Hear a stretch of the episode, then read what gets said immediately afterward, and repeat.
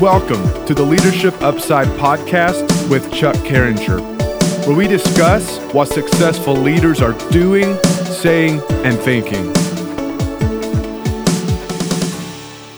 Hello, everyone. Welcome to the Leadership Upside podcast. I'm your host, Chuck Carringer. Our guest today is Nancy Barger. Nancy is the owner of Barger Concepts, which includes the Pavilion at Hunter Valley Farm, Tallulah's, and Swank Floral, all located in Knoxville, Tennessee. Nancy, welcome to Leadership Upside. Thanks for having me, Chuck. So, Nancy, you are the owner of three small businesses. First of all, how do you do that? And secondly, for context, can you tell us a little bit about each of the businesses? Absolutely. So I have an insane amount of energy and creativity that I think kind of drives me to be able to run all three of the businesses. So technically, Barger Concepts owns Swank and Tallulah's, and then the Pavilion at Hunter Valley Farm is its own LLC. And I started with that. So my mom and dad, so my dad was a pilot, corporate pilot. My mom did competitive show jumping, which I grew up doing competitive show jumping as well. And I went to Auburn University and got my degree in aviation because I figured that the only way that I could afford to keep doing horses was to fly airplanes with my dad, which I did for 10 wonderful years. So I sat, in the cockpit with him, and it was phenomenal. And then the recession hit in 2007, and our boss sold his airplane, and we literally could not give a horse away if we tried. So all three of us were basically unemployed, but we owned our farm. And so we kind of just got this crazy idea that maybe we should build an event center because we knew that daddy's little girl would always have her wedding and that high schools would always have prom. This is all pre-COVID, obviously. And that, corporations were always going to have, fiscal celebrations and, all the things. And we'd had a gazillion events on our farm before that. So it wasn't just like we jumped into this not knowing what we were doing. We'd always done events with tents and things like that. And so that's how the Pavilion was born. We built a 6,000 square foot building on a beautiful lake and waited until we could afford to close it in. And we did that the following year. So we were able to put an HVAC system in and have events year round. And then about 2 or 3 years after we opened that, I figured that I needed another income stream because I can only have so many events per year, so many dates per se. And so a florist messed up someone's wedding, and I went and cut all of my mom's bushes, like all of her hydrangeas and all of her ranunculus and all the pretty things. And I ran up to Kroger because they're across the street, and I bought them out of vases. And I figured out that I had like this incredible passion for flower design and all things floral and garden and everything else. One of my maternal grandmother is an English gardener, and my paternal grandmother was a florist. Even though she had passed away when I was little, my dad jokes that I harnessed her creativity and I kind of went for it. And that allowed me, once I kind of grew that company, or it turned into a company, Swank Floral, that I could then do, 4 or 5 events per weekend versus just one. And so that, in essence, for cash flow purposes, like tripled our income annually, which was phenomenal. And then after that, my husband and I decided to, about 5 years ago, create Barger's Beer Truck, which was a mobile bar service. If you picture like a food truck, it was like a beer truck. And so we drove around all to events, everything that we've always done, kind of encapsulated events. And we took 4 antique trucks and retrofitted them with bars. Then we did it with a horse trailer too. So we had 5. And that took off like wildfire. And we only owned that company for about 3 years before we figured out that we didn't have enough manpower in our family to like run it all. So we sold that company for a healthy profit, which was phenomenal. But in the middle of that company, I have always wanted a clothing store like my whole life. And my mom and my aunts were always like, don't ever do brick and mortar. And I'm not one of those people that takes the word no very eloquently per se. I was like, fine, So I put it in an Airstream, and we already had the trucks, we had the trailers, we had everything to pull it. So I bought an Airstream and had this little clothing store with my sales manager, Brittany, and it was so fun. But trying to run the event center, deliver flowers, deliver beer trucks, and then we had an Airstream that we had to set up on the weekends. There was just not enough manpower. I couldn't hire enough people or buy enough trucks. We had a fleet at that point. We had a fleet discount on our insurance, and I was so proud of myself. So we sold the beer trucks on a Friday. We sold the Airstream on a Monday. And then we moved our floral shop and boutique into a space in Rocky Hill together. And all in the same weekend, we bought a flower delivery van and grew our store exponentially. And so that's kind of how they all came to fruition. And then after paying a lot in CPA fees for all these multiple companies, that's when we decided to go with one parent company because it was less than insurance, it was less than CPA, less than bookkeeping. And so that's where Barger Concepts was born. So it kind of just sits out there and does the financial end and the insurance end back in keeping of all of our companies. Yeah, I love that story. And I love the history of how you arrived there. Nancy, you've been very successful as an entrepreneur and leader. Looking back, how do you come up with the ideas to start the businesses that you've started?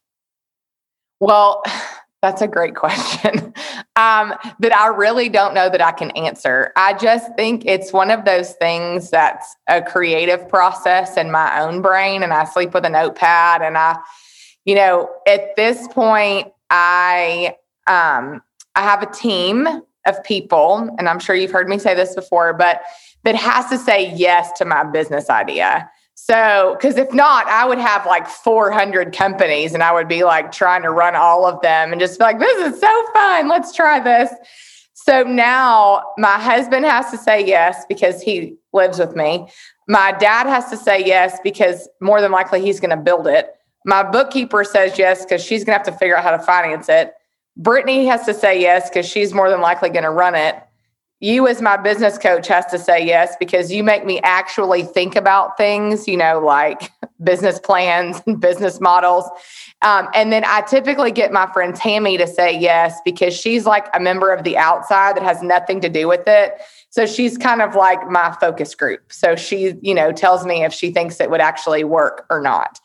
And then we kind of create it. And so we've always joked that I'm the $5,000 entrepreneur. I don't mind losing I do mind losing $5,000, but I'm willing to risk, $5,000 or $10,000 on a business idea. And if it tanks, then I've really only lost 5,000, where some people lose millions. But I have to give it a couple of years too. So that's kind of where I am, with things and how I come up with things, and that just figures. I love what I do, and I love going to work, and work is kind of my relaxation place where all of my creativity can flow out. And so that's where my ideas primarily come from, is things that I figure out that I absolutely love doing, and then I figure out how to make money at it. Yeah, I love it. I love it. Yeah, I'm curious on that $5,000, $10,000 hey, I'm willing to risk it. And looking back, has there been one that you risked that didn't go as well as all the others? You've been so successful. Have you had one that didn't go well yet? No, not yet. Well, that's a good streak. Let's keep it going. I mean, the beer trucks took a little longer to get off the ground than I thought that they would because of booking cycles. So that one, we kind of had to pull a little bit more money out of pocket at the beginning, and it kind of ran into the same issues that the pavilion did, is we could only have one truck at an event. And that's how we ended up with four within the first year. And then we were really booked some months. We had nothing for some months. So it's just always a learning curve for me, but we've always kind of figured it out. So let me give you this scenario. You've got these experiences that are just priceless. Let's imagine your best friend, someone you really cared about, came to you and said, "Hey, Nancy, I've got a great idea and I'm going to start my own business." And they ask you to share some of your lessons learned. What would you tell them?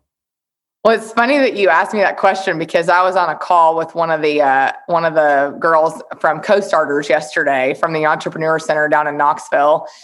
And it was literally the same conversation. Of course, I don't have any skin in that game. It's not my best friend. But I would say, you know, make sure that there's a market for what you want. And then what most people forget about, I think, is the back end. So how much is the insurance going to cost? Do I need an attorney for contract signings? Do I have to go through zoning in the MPC? And that stuff I didn't know about, and I found out the hard way, and it was really expensive. So yeah, it's fun to throw parties and to create beautiful, you know, flower arrangements and, you know, to have a store. But now I have to make sure that I have products liability insurance. I have to make sure that the zoning is correct for the 7 acres that we sit on. I have to make sure that we have insurance in case, you know, for lack of a better term, a drunk groomsman jumps in the lake and drowns. And so there are just so many things on the back end that most people don't think about, that that's what they really need to concentrate on at the beginning. And that needs to be part of your business plan and part of your business model, and talk to people. There's a lot of people out there like me that have no problem sharing their secrets whatsoever and helping people kind of create and streamline their company. You know, that's a great reminder. And if you've not lived it, you really wouldn't know about all the back end cost and challenges that are possible to jump up and bite you. And if you don't know about them, it could be a problem. And that's a great reminder. A lot of times when we start a business, we have a passion and we have maybe a skill or an opportunity, and we say, let's go do it. And there's a lot of things that maybe are a bit more hidden that you don't recognize that can cause you a problem. Well, you know, tax code for me was weird. I was just like, oh, well, you just always charge sales tax. No, there's different tax codes for the city versus the county. Or like on our pavilion, our tables and chairs are taxable, but the facility fee is not, because you can't pick it up and take it home with you. So it was intangible versus tangible products for us that we had to figure out and get with the IRS and all of that kind of stuff. So it was figuring that stuff out. And I was a single mom in my late 20s. I didn't know anything from a hole in the ground. It was all a figuring out process from there. Well, you've done very well figuring it out. Nancy, as a business owner, you've experienced some tough times. You went through a severe flood that impacted the pavilion greatly. And of course, we're still just navigating through this COVID-19 season that's prohibited or very limited gatherings. How did you keep going? A lot of friends, to be honest with you. So when we flooded, we had almost 2 feet of water in our building, and we were down for merely 6 weeks. And that's record-breaking time. And I did a lot of self-reflection. I'm a very faithful person, so I really relied on God for everything, including all of my patients, because I really think that in the long run, had I, for lack of a better term, got my drawers in a wad and yelled at everybody, our contractor wouldn't have come in the middle of the night to finish the sheetrock. Literally at midnight, they came because nobody was there, and it was easier to sand. You know, our ceiling actually got damaged in a flood, which is kind of weird, but the condensation reached the ceiling and it tore up our ceiling as well. And so finding people that were willing to work with us and help us through it, especially one that didn't need to get paid until our insurance company agreed on it 6 months later, was a great thing. And then with COVID, well, I go back to that. We have a very wonderful working relationship with our wedding community. And I reached out to one of our favorite wedding planners who has zero to do with our business, doesn't work for us, doesn't work for me. She's just a great friend and ally. And we flooded on a Sunday morning. And by Sunday afternoon, she had 3 venues lined up for each one of our brides that were impacted for them to choose from, and reached out to those venues on our behalf. And I really think that if we didn't have those kind of working relationships with our friends in the community, we don't really see as anybody as competitors, which I know is probably weird, but we all offer something different. And so for us to be able to just to call her and say, hey, I need your help, which is very hard for somebody like me to do because I feel like it's my responsibility. And for her to have stepped up and done that, I think it was great. And then with COVID, I very quickly realized that my mental health was in jeopardy, and reached out to a really good friend of mine who is an OBGYN. And I talked to her. I remember calling you too, actually, and having basically what, you know, equals a nervous breakdown. But I got the help that I needed, and it really taught me how to relax and deal with the anxiety that I have. And then that in turn helped me remain calm for all three of our companies and all of our employees, because, you know, they're over there. They don't know if they're going to have a job tomorrow. I didn't get a paycheck for 8 months. So I realized the fear that my employees had as well, seeing everything in the news, seeing the unemployment rates go skyrocket through the roof. And so in order for me to be calm, I needed to do that for not just me, but for the entire team of people that is under me. And when you work for us, you work for our family, and I treat you like family. And we have a very, very low turnover in our full-time employee staff. And I don't take that for granted. And talking to the bookkeeper and knowing that there was going to be relief out there, and then finding those, we just got 2 checks from the state for the Surge Fund, which is a women-owned business grant or a minority-owned business grant. And finding those, you know, resources that are out there was imperative to keeping our companies up and going. You know, Nancy, there was so much in your answer. First of all, I just love your toughness and determination. It would have been easy, at least during those 2 seasons, to say, you know what, this has been a good run. I think I'm gonna let somebody else take a turn at this. I love what you said about, as leaders, we set an example. And if we're, you know, not setting the example that we want others to follow, it's hard for them to follow. Mm-hmm. I love that. And I also love what you said about how you care for your staff. You do have low turnover in an industry that's known for pretty high turnover. You treat your team well. I know you have a huge value for everybody on your team. Fantastic that you were able to navigate your way through that. You know, still even today, when I think back to the flood and then this past year with COVID, you know, man, I just recognize how determined you have been to keep going. Way to go. Thank you. I just, you know, when you said just to kind of turn it over and let somebody else do it, that's not in my DNA. I don't know how to give something up or to stop doing it. It just, that never even registered with me, which I think that's a lot of entrepreneurs and leaders is that's just not an option. It's just not, there's no other ifs, ands, or buts. That's just not an option. Yeah. I love it.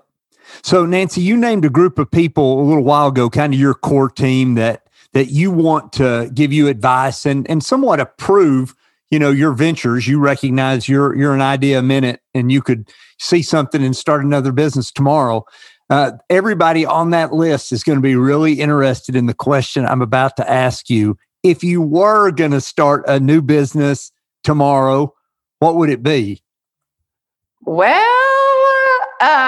it's already started a little bit, kind of. And I'm not going to put a whole lot. I'm not going to put all of myself in this one, because this one for me is just something for me to do creatively in what we call our off season. But I started during quarantine.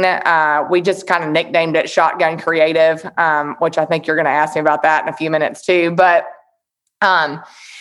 we are building furniture for clients and redoing homes. So I can go in, we can knock out walls and do that. But what we're really doing is more home styling. So I figured out that a lot of my friends, which is now turned into a lot of clients and then their friends and more clients, can't, that, you know, they've sat in their house for a year looking at things and they don't like it, or they don't know where to put things. And so I've been going into houses. I'm on my 6th or 7th house this week, going in and restyling. So taking, you know, something out of your bedroom that needs to go in the living room, or your living room that needs to go in the office, or moving a rug from one room to another. And it's very minimal on the financial part. Like, we may have to go buy a new rug or buy new drapes or do something like that. And where we started with, hey, this is my trouble room, 95% of the time it's turned into their whole house. Because if I steal something out of one room, now we've got to redo that room. And so I just picked up another house today, which is great. And so, you know, it's definitely not a huge income stream right now. I definitely think it could be the more houses that we do, but it really, through the slow season process, has gotten my creativity out. So I don't do this to my own house and cost myself money or drive my husband insane because he doesn't have anywhere to sit because I sold the couch on Facebook again. And so it's just fun. And I build with my dad, and it's great bonding time with him. And we get out in our barn and we get dirty, and I have wood in my hair and I have mud on my boots, and I'm doing outsides too. I'm doing a landscape job tomorrow. And so it really just harnesses my creativity into someone else's house instead of mine. Nancy, I've seen some of the before and after photos of your work in this, you know, most recent venture. I kind of even forgot about that. When I was naming your businesses, I somewhat forgot that one had already somewhat launched. I would have included number 4, Shotgun Creative, in the mix there. I'm curious about something. You've got such an eye for the design. Is that a quality someone can learn, or do you either have it or you don't? I kind of think that you have it or you don't. I think that you can learn skills in school or in classes. Like, I can't take pictures. I suck at being a photographer. I took a class. I didn't enjoy it, and I don't have a passion for it. I'd rather a professional come in and take pictures for us. So I think that if you have a passion for it, then you can learn certain aspects, but I also just think that it's something that you're kind of born with innately. Well, I don't have it. So you know, when you show me the pictures, I always am amazed at how you came up with the idea. Like, when you show me the before, I can't envision the after. And you've done some incredible work in this newest venture.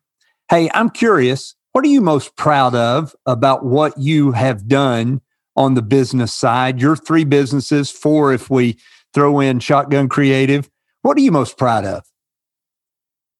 This is going to sound really odd, but being self-employed and my businesses growing organically, which means we haven't really pressed it. They've just kind of grown year by year. It's allowed me to spend a lot of time with my kids that are growing, and my husband and my dad, because they're only going to be little once, and, you know, my dad's aging. And so having that flexibility with both income and time has been amazing for me. But Nancy, when you're not working, which you've got at least 3 businesses, and I think we've revealed a 4th on the podcast. When you're not working, what do you do that brings you joy and satisfaction and kind of recharges your batteries? Oh, man. Okay. So I figured out that the reason that I love the 2 things I'm about to say is because I have to focus on them, which means I can't focus on anything else. And I'm pretty sure that that's my problem, is I over-focus on things. But I shoot skeet and trap and pistols and any other type of device that'll either go boom or blow up, which is so fun to me. I don't know where that passion came from, but I did the FBI Citizens Academy. They let me blow up a bomb, and I was like, this is the greatest thing ever. And my dad's always been passionate about guns. We've always collected guns. And so I've got some really cool things. My my aunt, in quotations, who's not really my aunt, but she's pretty much helped raise me since I was a kid, was my mom's best friend. She shoots skeet and teaches handgun safety classes. And so it gives us some time to, you know, together to do that. And our skeet team's name is Guns and Roses, which is hilarious. It's all girls. We're like one of the only all girls skeet teams. I'm not very good at it and I don't even care because it's just fun, you know, pull the trigger. And the other thing is, which I can't do a whole lot of right now because I have a frayed rotator cuff, which means I'm old. I didn't even tear it. It just gradually has like come apart. But I love to shoot pool with my husband and my kids. Because again, you have to concentrate on that, or throwing darts, or, you know, of course it's something physical. And in the summer we play cornhole just about every night, outside.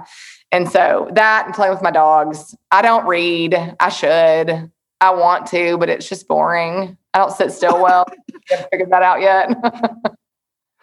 I love it, Nancy. I appreciate you sharing those more personal aspects and how you kind of recharge yourself. Anything else you'd like to mention today? I will say too, in the recharging, on Wednesday nights, I go to Bible study at one of my best friend's house, and having a couple hours with the lady friends and talking about, you know, our lives together and our lives in faith, that really keeps me grounded. And I think that it's very important to find a group of people with your like mind that you can try to relax with and kind of unload on and pray with and do those things. So I think that that's, you know, very, very important. And I think that family time is very important. That took me a long time to figure out. The first 7 years of my main company, the Pavilion, you know, when you're growing a company, you're working there 20 hours a day, whether it's physically working or mentally doing it. And it really made me realize I need to, you know, hang out with my kids. So I try at least 5 nights a week. We all have dinner together and we turn off phones and we play games. And I think that your family time is just as important for your mental health as my Zoloft is. Nancy, thank you so much for being on Leadership Upside today. It's been fantastic. Well, thank you for having me. I appreciate it. Thanks for listening to this episode of Leadership Upside, where we discuss what successful leaders in diverse organizations are doing, saying, and thinking. Today, our guest has been Nancy Barger. If you'd like to connect with Nancy or learn more about Barger Concepts, you can email her at nancy@bargerconcepts.com. Leaders, lead well today. Until next time on Leadership Upside, thanks for listening.